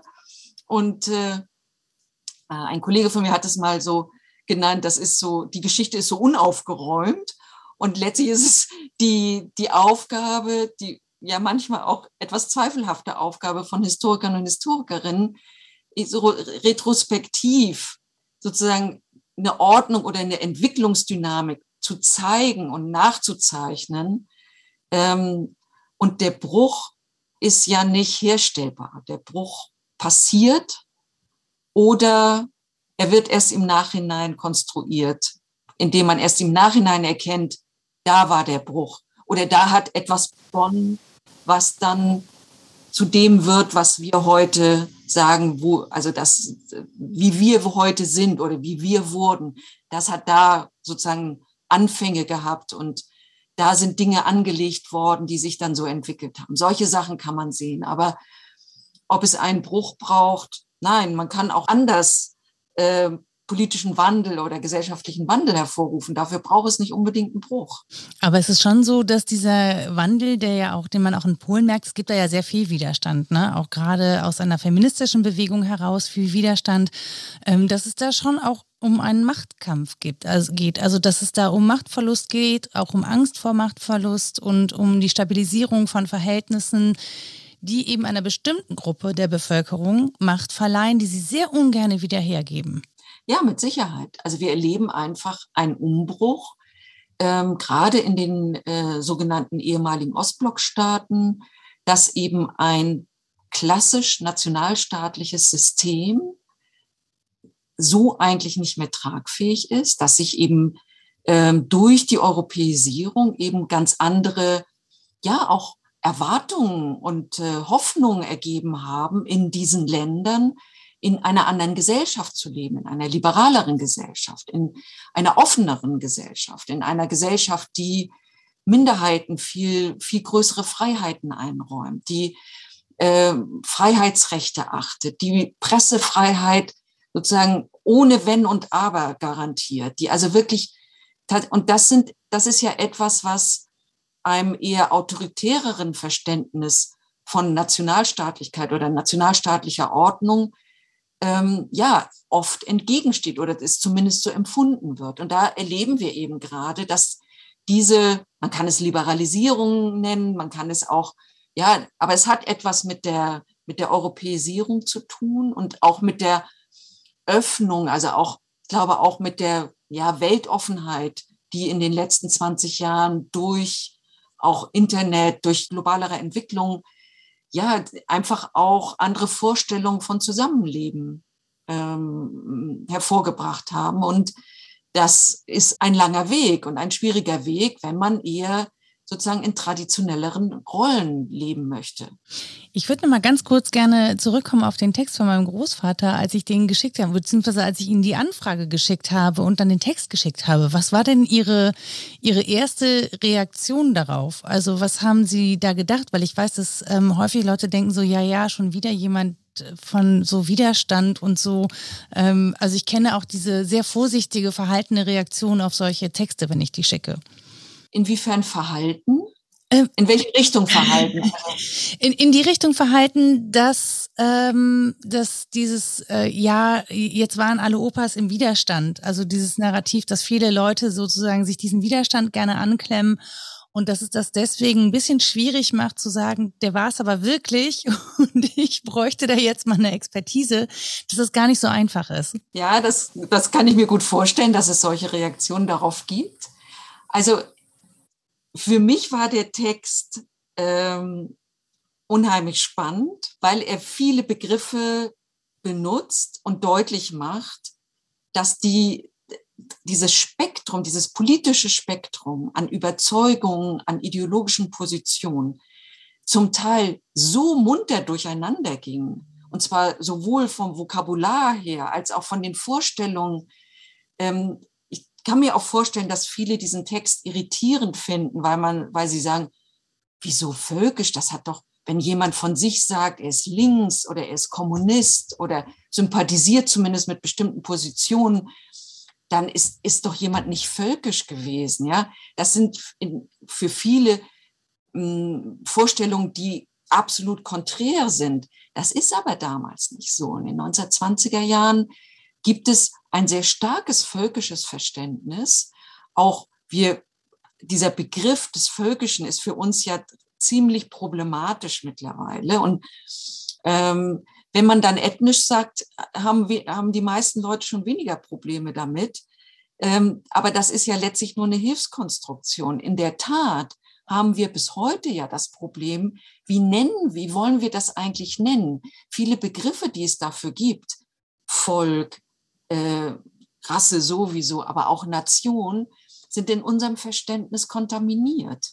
Ja, weil sie eben häufig in solchen Ideologien oder von solchen Ideologien beansprucht und benutzt wurden und immer wieder dazu führten, dass es eben politische Verfolgung gegeben hat, dass es sogenannte ethnische Säuberung gegeben hat, dass es Krieg gegeben hat und so weiter. Also, und trotzdem sehen wir ja auch aktuell, geht es immer um Fragen von Zugehörigkeit, von kollektiver Identität, von dem, ja, was, wer gehört dazu und wer gehört nicht dazu und wonach wollen wir das entscheiden? Und das, die Fragen beschäftigen uns hier genauso aufgrund von Migration und Ähnlichem als auch in anderen Ländern dieser Welt. Und ähm, ich glaube, dass dieser Text, und das fand ich wirklich so unheimlich spannend daran, dass der wieder, dass der irritiert. Und ich finde, alles, was irritiert zu dieser Zeit, äh, ist positiv, weil es gibt ja so etwas, dass man, also viele bei uns haben so ganz feste Vorstellungen davon, was ist nationalsozialistisch, äh, was ist konservativ, was ist äh, sozialistisch, was ist kommunistisch. Und dass diese Aufteilung natürlich politisch absolut notwendig war, weil sich dort äh, in, in der Zuspitzung auch Opfer und Täter begegnet sind, das ist überhaupt keine Frage. Aber ideologisch hat es natürlich durchaus eine Auseinandersetzung, wie gesagt, was ich am Anfang meinte, die noch, also die aus dem 19. Jahrhundert her sozusagen gewachsen ist als eine unge also das wurde als eine ungelöste Frage behandelt. Und dazu haben sich alle politischen Richtungen und Parteien und Gruppierungen in irgendeiner Weise positioniert. Und diese Position ist eben die, die üblicherweise nicht so, so, so stark praktisch auch äh, wahrgenommen wird. Und insofern habe ich den Text unheimlich spannend gefunden. Dankeschön. Ich fand auf jeden Fall sehr spannend, dass wir uns da schon gefragt haben, was ist eigentlich Deutsch und es da schon nicht beantworten konnten und es wahrscheinlich heute genauso wenig beantworten können. und interessanterweise vielleicht deswegen oft den Rückgriff machen darauf, was wir als nicht deutsch wahrnehmen, ähm, um das Deutschsein zu definieren. Und ich glaube, das ist ähm, ja Food for Thought, wie man so schön sagt, wie das auch historisch gewachsen ist und was eigentlich mit unserer Identität so ist und wie wir zu Identität finden. So, weil ich habe zum Beispiel persönlich auch aufgrund dieser Geschichte eben kein besonderes Bewusstsein für Nation, auch wenn das natürlich ein Luxus ist, sich eben nicht definieren zu müssen oder zu wollen. Ja, das glaube ich ist ganz wichtig, dass äh wir da schon in einer sehr komfortablen Situation leben, in einem Staat, der das auch nicht abfordert, also der das auch toleriert, dass Menschen in dieser Frage uneindeutig oder sogar ablehnend sind und trotzdem sozusagen von dieser Gesellschaft ja auch profitieren und hier äh, einen gewissen Lebensstandard haben, ohne sich äh, mit dem Staat oder mit einem Verständnis von Nation identifizieren zu müssen. Das ist eine sehr komfortable Situation, die man vielleicht auch manchmal als selbstverständlich ansieht. Und äh, natürlich ist das diese Frage der Zugehörigkeit immer oder wird häufig in Abgrenzung zu denen, die dann nicht dazugehören oder nicht dazugehören sollen. Das ist auch an sich, glaube ich, ähm, nicht das Problem, weil natürlich brauchen wir immer etwas, um Unterschiede beschreiben zu können. Problematisch wird es für mich, wenn damit Hierarchisierungen einhergehen, Ab Abwertungen einhergehen, also auch die Höherwertigkeit von bestimmten entweder nationalen Gruppen oder äh, ein, ein, ja, eine Diskriminierung von anderen äh, Herkünften. Das ist etwas, ähm, was sehr schnell sozusagen an Nationalismus oder durch Nationalismus entsteht aber was nicht zwingend ist, wenn man Unterschiede benennt. Und da finde ich, ist bei unserer auch aktuellen Debatte manchmal ist das sehr schwierig, diese Differenzen äh, wahrzunehmen. Also reden wir darüber, dass wir Unterschiede beschreiben, die es ja gibt, oder reden wir über Hierarchisierung und Abwertung?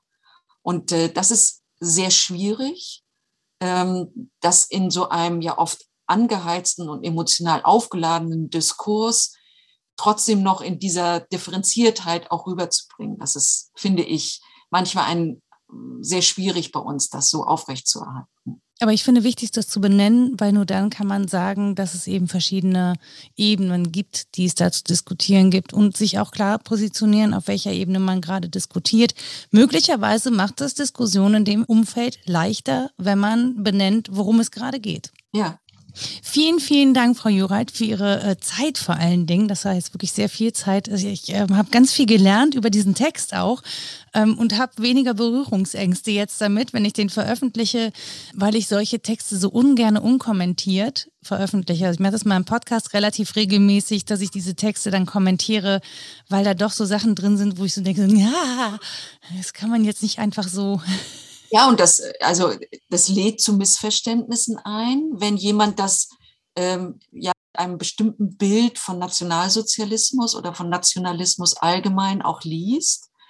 Ähm, und es ist ja schwierig für, für viele, und das ist ja auch verständlich, praktisch so ein, ja, das zeitgenössisch einzuordnen. Das, äh, für uns ist das heute eine sehr nationalistische Sprache, die uns befremdlich vorkommt. Aber das ist eben in den 20er Jahren äh, überhaupt nicht so, sondern das ist tagesaktuell durch alle politischen Gruppierungen. So, und mit diesen einordnenden Worten von Ulrike Jureit kann ich euch auch guten Gewissens mit dem kompletten Artikel meines Großvaters alleine lassen. An der Stelle schon mal herzlichen Dank an meinen Kollegen Thomas Ruscher, der meinem Großvater hier seine Stimme leiht. Zur großdeutschen Idee. Die politischen Entwicklungen der jüngsten Zeit der vollzogene Anschluss Österreichs an das Deutsche Reich und die Spannung in der Tschechoslowakei im Hinblick auf die sudetendeutsche Frage beweisen aller Welt, dass die großdeutsche Idee kein romantischer Traum ist, sondern der bewusste Wille eines Volkes zur räumlichen und völkischen Einheit zu gelangen. Da die derzeitigen Machthaber in Deutschland versuchen, im Namen der großdeutschen Idee ihre Politik zu machen, ist es doppelt notwendig, den wirklichen großdeutschen Gedanken klar herauszustellen. Denn die Verwirrung, die der Narzissmus vor allem bei der deutschen Jugend innerhalb und außerhalb des Reiches durch den Missbrauch dieser Idee schafft, kann zum Verhängnis für das deutsche Volk und gerade für die großdeutsche Sache selber werden. Der Narzissmus weiß sehr gut, dass die Haltung der deutschen Jugend vor allem in ihren aktivsten Teilen großdeutsch ist. Darum glaubt er diese großdeutsche Haltung der Jugend für seine totalitären, alldeutschen Machtpläne benutzen zu können. Es ist darum in erster Linie zu untersuchen, was der Narzissmus unter dem versteht, was er Großdeutsch nennt, und inwieweit die alldeutsche Zielsetzung des Nationalsozialismus mit der wirklich Großdeutschen zusammenfällt. Denn die Außenpolitik des nationalsozialistischen Parteistaates ist eine direkte Fortsetzung der alldeutschen Pläne, die uns den Weltkrieg und damit den Versailles-Frieden gebracht haben. Diese alldeutschen narzisstischen Pläne sind nicht völkisch-kultureller Art, sondern rein imperialistisch-kapitalistischer. Die alldeutsche Idee des Nationalsozialismus will nicht so sehr die Einigung der deutschen Stämme, sondern vor allem die politische und wirtschaftliche Vorherrschaft Deutschland über Europa. Zu diesem Zwecke fordert sie zuerst einmal die Erfassung aller deutschen Randgebiete. Darüber hinaus aber auch aller deutschen Einflusssphären in Europa. Praktisch setzt sie sich zum Ziele die Eroberung aller Randgebiete, zum Beispiel dem Westen Polens, dem Süden Dänemarks, Holland, Belgien, Luxemburg, Elsass-Lothringen, die Schweiz, Südtirol, Ungarn, die Tschechoslowakei und die Ukraine.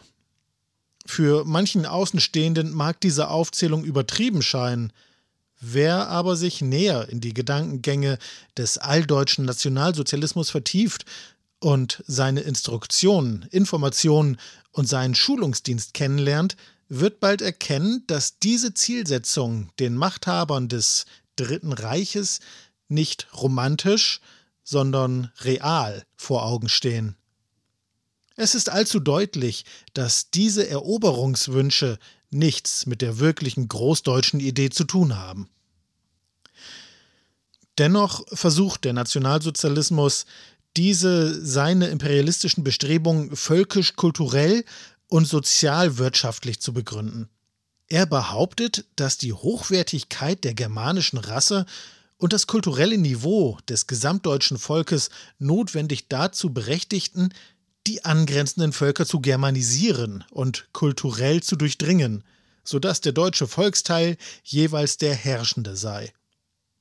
Sozialwirtschaftlich behauptet der Nationalsozialismus, dass der jetzige Lebensraum des deutschen Volkes für dessen Ernährung und Entwicklung nicht ausreichend sei und dieses also allein schon aus Lebensnotwendigkeit das natürliche Recht besitze, seinen Lebensraum, das heißt also seine Gesamtbodenfläche so zu erweitern, dass es ohne Hilfe des Auslandes alle Bedarfsgüter erzeugen kann.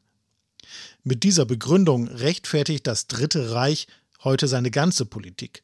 Mit dieser Begründung aber versucht man die sozialen Spannungen von innen nach außen abzulenken. Wie sehen wir nun Großdeutschland? Hier gilt es, eine klare und feste Linie aufzuzeigen. Zunächst verstehen wir unter der großdeutschen Idee den Willen zu einem geeinten großdeutschen Reich, das alle deutschen Stämme umfasst. Dabei ist vor allem entscheidend die Gemeinsamkeit der völkischen Eigenart aller deutschen Stämme.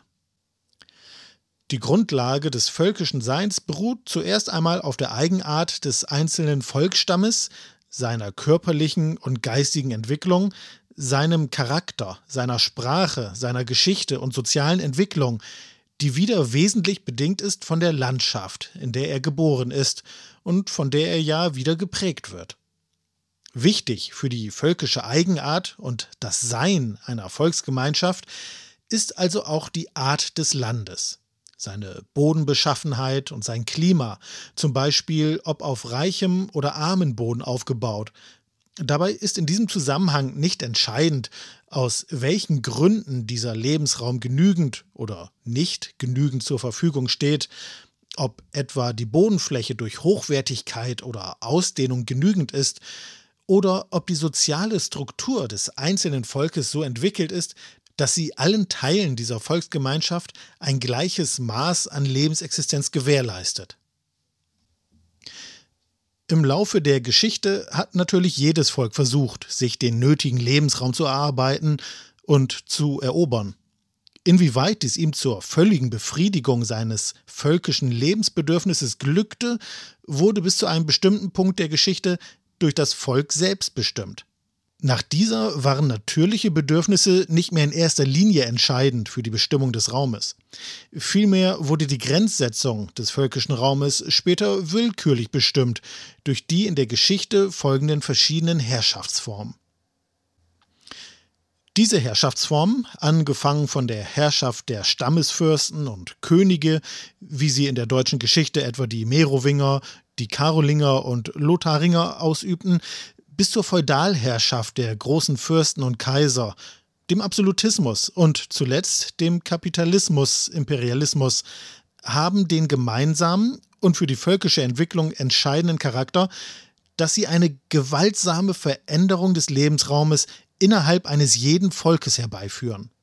Kleine, durch Führung und Herrschaft erstarkte und mächtige Gruppen entzogen jeweils durch Gewalt, List oder Ausbeutung der Mehrheit der eigenen Volksgruppe einen Großteil des lebensnotwendigen Raumes. Da durch diese Herrschaftsform die Schwierigkeit der Raumnot innerhalb der eigenen Volksgruppe nicht gelöst wurde, verlegte man ihre Lösung nach außen.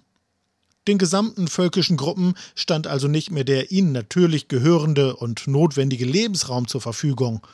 Die Folge davon war, dass Teile dieses Volkes durch natürlichen Lebensdrang gezwungen, sich von der Gemeinschaft ihres Volkes und Vaterlandes trennen mussten, indem sie in andere Gebiete auswanderten. Zum anderen hatten diese willkürlichen Herrschaftsformen zur Folge, dass durch ebenso willkürliche Ziehung von Landesgrenzen, durch Erbschaften, Kriege usw. So große Teile eines Volkes aus dem natürlichen Gesamtverband ihrer völkischen Gemeinschaft herausgerissen wurden. Für die Geschichte des deutschen Volkes trifft das Vorgesagte in sehr großem Maße zu. Durch all die erwähnten verschiedenen Umstände befindet sich heute ein Großteil des deutschen Volkes nicht mehr im Gesamtverband des deutschen Reichsgebiets. Diese ausgeschiedenen Gruppen zerfallen wiederum in drei Teile. Die erste Gruppe umfasst diejenigen, die im Laufe der Jahrhunderte aus persönlichen, wirtschaftlichen oder politischen Ursachen heraus ausgewandert sind und zwar in Gebiete, die nicht mehr in unmittelbarer Nähe des Reichsgebietes liegen.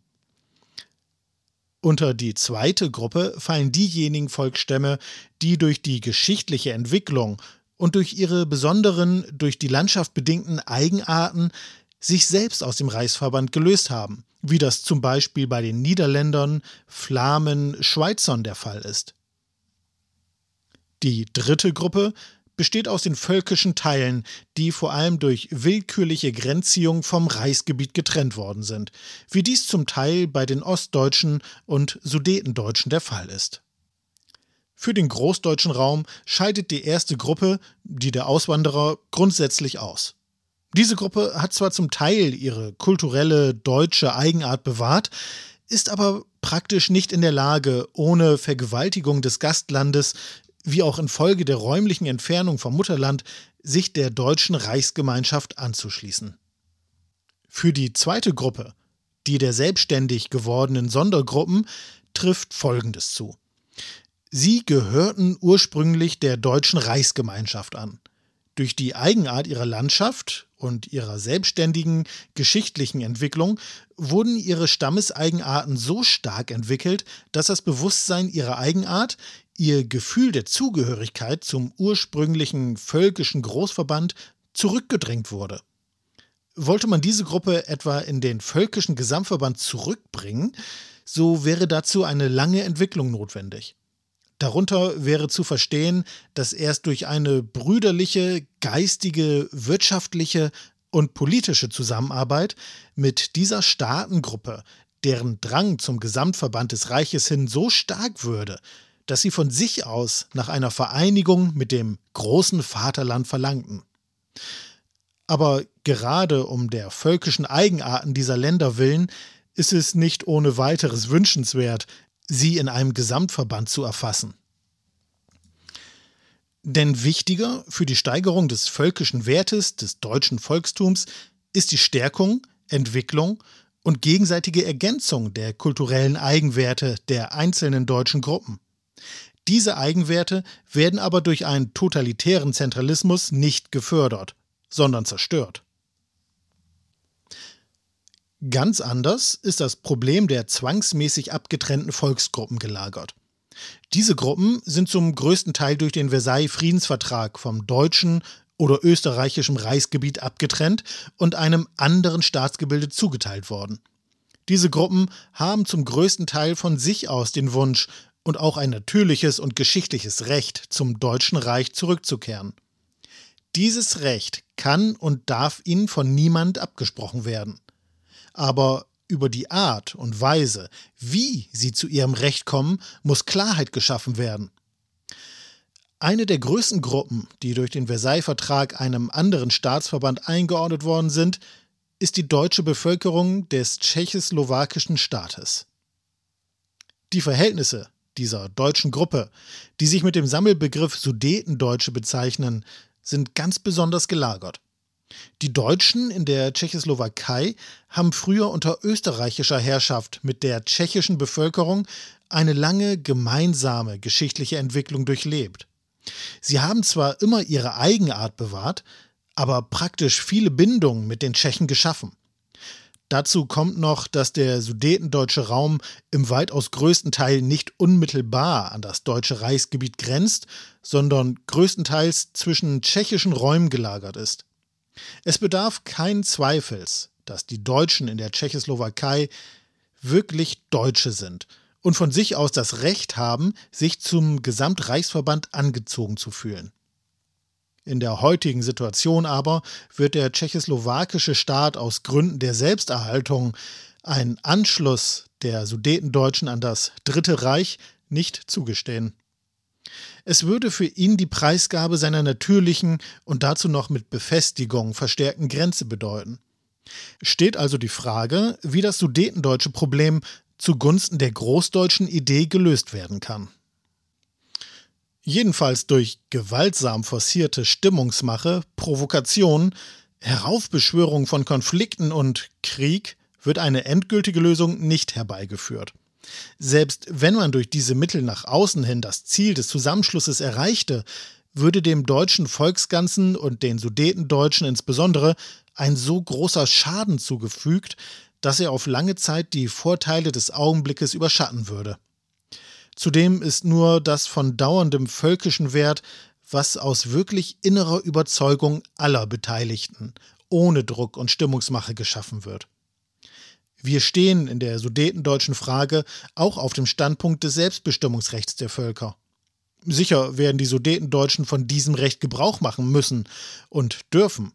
Aber das Selbstbestimmungsrecht der Völker ist nicht durchführbar, wenn es unter dem terroristischen Druck eines totalitären Staates durchgeführt wird. Denn der diktatorielle totalitäre Staat vernichtet dieses Recht und verdreht es in sein Gegenteil. Er überführt den von einer fremden Herrschaft befreiten Volksstamm in eine neue Fremdherrschaft, nämlich unter die Herrschaft eines diktatorischen Parteiapparates, der alles völkische Eigenleben vernichtet, es nur missbraucht, um seine egoistischen Ziele zu erreichen. Darum wird die Lösung des sudetendeutschen Problems im Sinne der großdeutschen Idee unter einem diktatorisch totalitär regierten Deutschland, also unter dem Nationalsozialismus, nicht möglich sein. In diesem Zusammenhang sei auch noch auf die falsche und irreführende Parole des Nationalsozialismus eingegangen, dass erst durch die Lösung der nationalen großdeutschen Frage die Lösung der sozialen Frage möglich sei. Dieser Gedankengang ist bereits mit der Erwähnung der Herrschaftsformen innerhalb eines jeden Volkes geklärt. Die Lösung der sozialen Frage ist unabhängig davon, ob Großdeutschland oder heutiges Deutschland, nur innerhalb des Volksraumes möglich, nämlich durch die richtige Verteilung und Auswertung dieses Raumes, durch den gerechten Anteil aller Volksgenossen an der Produktion und Konsumption der Güter. Es zeigt sich also, wie der Nationalsozialismus die großdeutsche Idee auch dazu benutzt, um die Lösung der sozialen Probleme hinauszuschieben. Jawohl, wir sind für Großdeutschland. Aber weil wir dieses Ziel rein und unverfälscht hochhalten wollen, wollen wir es von allen Vorstellungen trennen, mit denen es nichts zu tun hat. Wir wollen ein Großdeutschland, weil wir die Auswirkungen und Vertiefung aller völkischen und kulturellen Werte erstreben. Denn wir wissen, dass die erstarkten Kulturkräfte eines Volkes viel wertvoller und entscheidender für seine Erhaltung und Sicherung als Volksganzes sind, als gepanzerte Fäuste und Waffengerassel es auf die Dauer sein werden. Das dürfte gerade den Sudetendeutschen deutlich sein, die durch die Erhaltung ihrer völkischen Eigenart und Kultur bisher mehr zur Stärkung des Deutschtums beigetragen haben, als es die Propaganda und der Terror der nationalsozialistischen Heinlein-Partei jemals erreichen werden. Die Voraussetzung für jeden kulturellen Aufbau eines Volkes ist der Friede, sowohl in den eigenen Reihen wie mit den anderen Völkern, und die Freiheit für jeden Einzelnen wie für jede soziale und völkische Gruppe. Nur aus einer solchen Haltung heraus wird die richtige Erfüllung des Zieles erreicht werden, das wir Großdeutsches Reich nennen.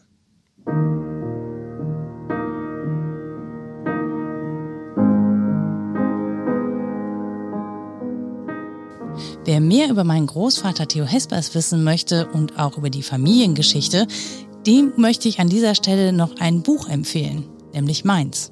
Mein Opa, sein Widerstand gegen die Nazis und ich heißt es und ist im Mai 2021 im Surkamp Verlag erschienen.